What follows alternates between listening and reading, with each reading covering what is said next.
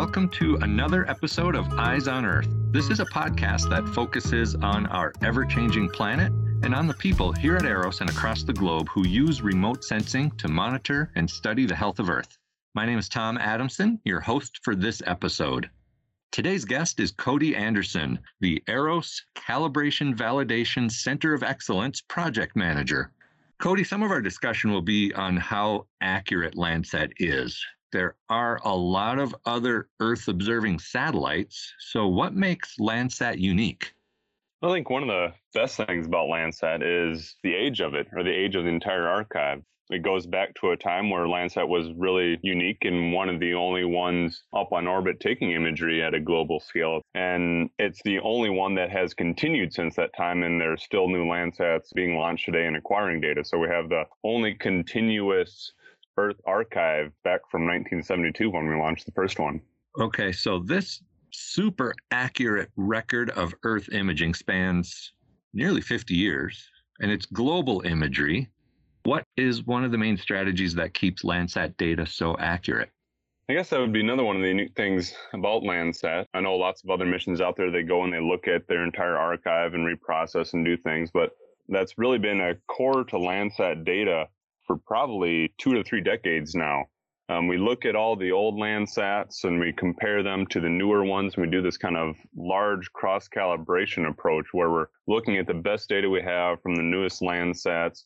Landsat 8, which is our most recent one, has seven onboard calibrators, multiple lamps, solar diffusers, shutters, onboard black bodies. And then we use multiple vicarious techniques um, called pseudo invariant calibration sites um, global land surveys for the ge- geometric reference. And we have been sending field teams out for many years with handheld spectrometers making measurements. And then we flow the data from the newer satellites all the way back to the older ones. So it's really a continuous data set from the first Landsat up to Landsat 8 and then the future Landsats that we are planning. We're always looking at the older Landsat data to make sure it's still accurate compared to the newer Landsats, then, right? Yes, yep, absolutely. You know, the first ones were collected back in 1972, and we're ready to release um, the Landsat collection 2 data. Involved in that will be a reprocessing of that early data. So we're always looking at it. Landsat science team, the Landsat user community still downloads it. They still use it. So it's definitely not being forgotten. One of the, well, there, there were a lot of methods of calibration that you talked about. And there's a, another method of calibration where, where you look at different sites across the earth that are very stable, like very dry locations. These are the term you used was pseudo invariant calibration sites. And so Landsat images those sites, right? Yes. Our favorite one is called Libya 4. So it's out in the Libyan desert. Every time a satellite, a Landsat satellite passed over that site, we would acquire an image. This is even back in the 80s and early 90s where we could not get all the data at EROS. So we were limited on the number of acquisitions that we could take due to the onboard memory of the actual satellite. This is where the international cooperators agreements came into place. We're actually downloading Landsat data to multiple other countries and institutions throughout the world. And most of the time, that data would not actually come back to EROS. But the data we always made sure to get was Libya 4, and so I'm sure sometime in the future, people will be looking back at Landsat collections and realize that what was happening over this Libyan desert, that we have 10 times more images of this Libyan desert than anywhere else in the world. And well, it's a, uh, our favorite PICS site. That's the reason. Yeah, it would be kind of weird to see, well, nothing happened in this region. It hardly changed yep. at all. yeah, every picture looks exactly the same, which yeah, is exactly yeah, the well, reason we wanted it. That's the reason you wanted it. Yeah. So, you know, at some point, though, somebody probably said, Hey, I know a place that doesn't change, has no vegetation, it doesn't even have any atmosphere. Maybe we should image the moon. How did that even come up? Yeah, the moon is a great one, and that no atmosphere is very key there. And the surface doesn't change, and people have been looking at it for centuries. Lunar calibration really got started with what's called the ROLO project, or the Robotic Lunar Observatory, um, which is down at USGS Flagstaff, Arizona. Um, that's started from a NASA grant back in 1995. The entire mission of that was to record many, many images of the moon, model out the moon's response throughout the whole waxing and waning phases, you know, the different crescent moons and the full moon the moon doesn't change the surface, but it's quite the orbit of it. It wobbles a bit. They're called libra- librations, where you're seeing different parts of the moon. So there's actually a pretty involved model behind the, the lunar response. Okay, but it still does help us get accurate Earth data. The moon Yes. helps us do that. Yep. So Landsat 8 is is Landsat 8 the first Landsat to do moon imaging?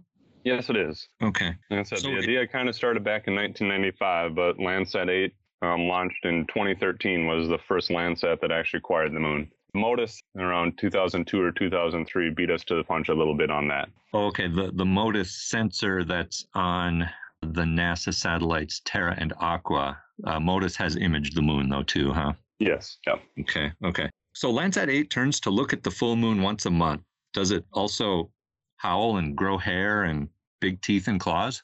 I don't know if it's quite a werewolf, but I do know the entire maneuver that we need to do in order to rotate the satellite to acquire an image does make the flight ops team irritable every now and again. So, so maybe they're wolves about once a month getting upset with us.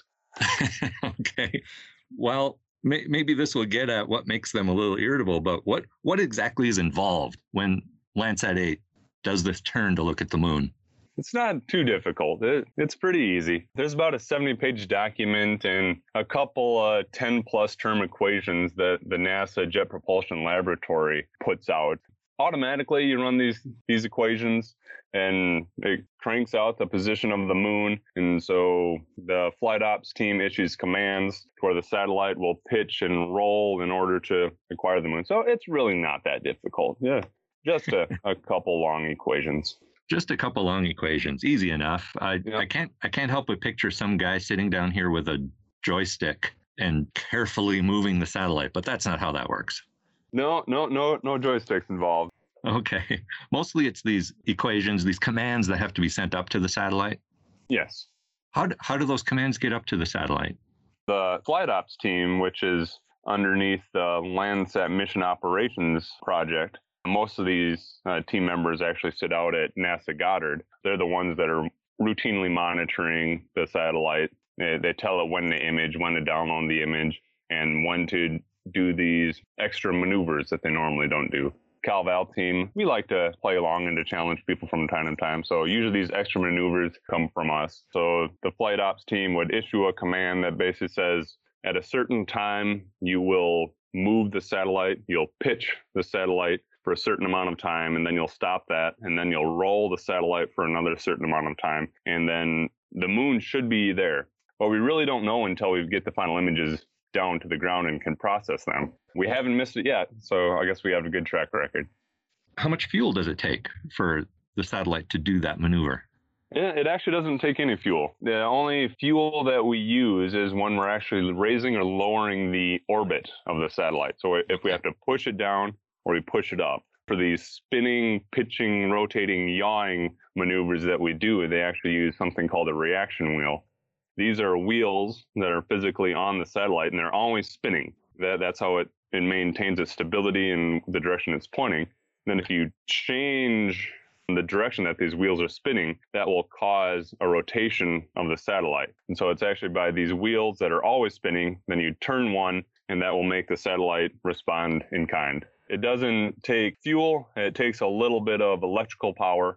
And that's another thing that we have to watch out for when we turn the satellite to look at the moon. We're actually moving the solar panel as well. That would Okay. normally be pointed at the sun to get electrical energy.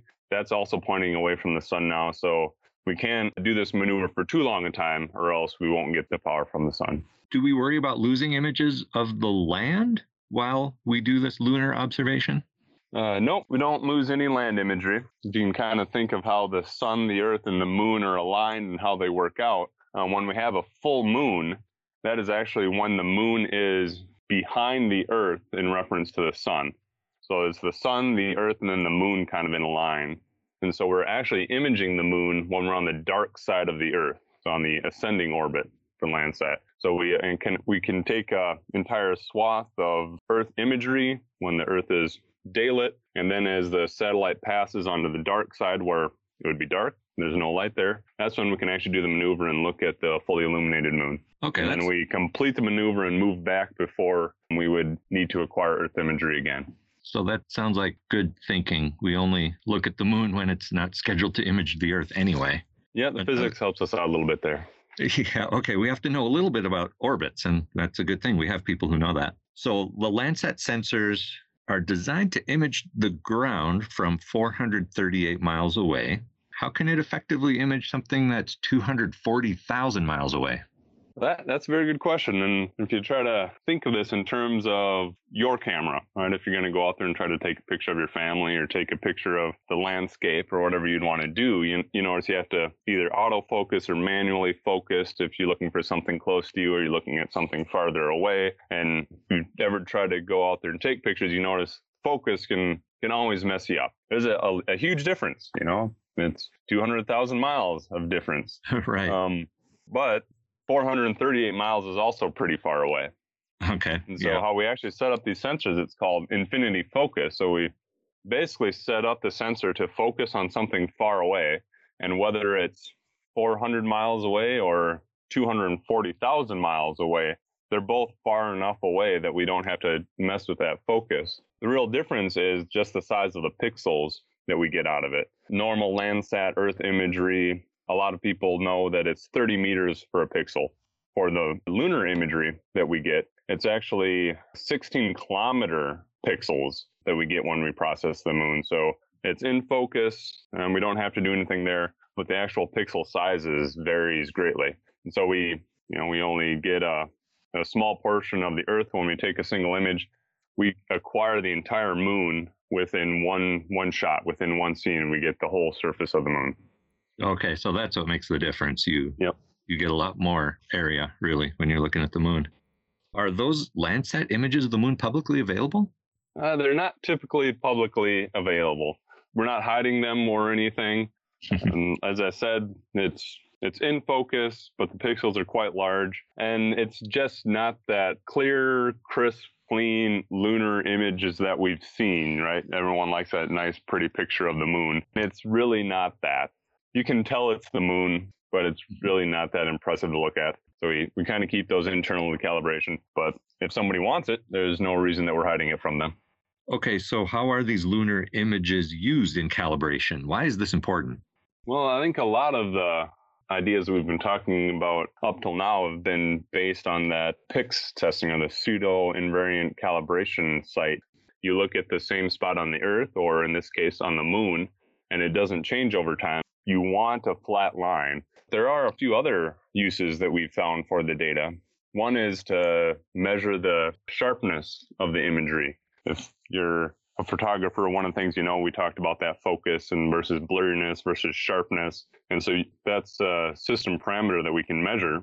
And so the moon is pretty round, it's pretty defined, right? It's dark space and then it's moon. It's a really rapid transition. And so we can look for that sharpness of those moon edges and something that's called the MTF or the modulation transfer function, which is kind of a pretty complicated engineering speak way of saying how sharp is the imagery.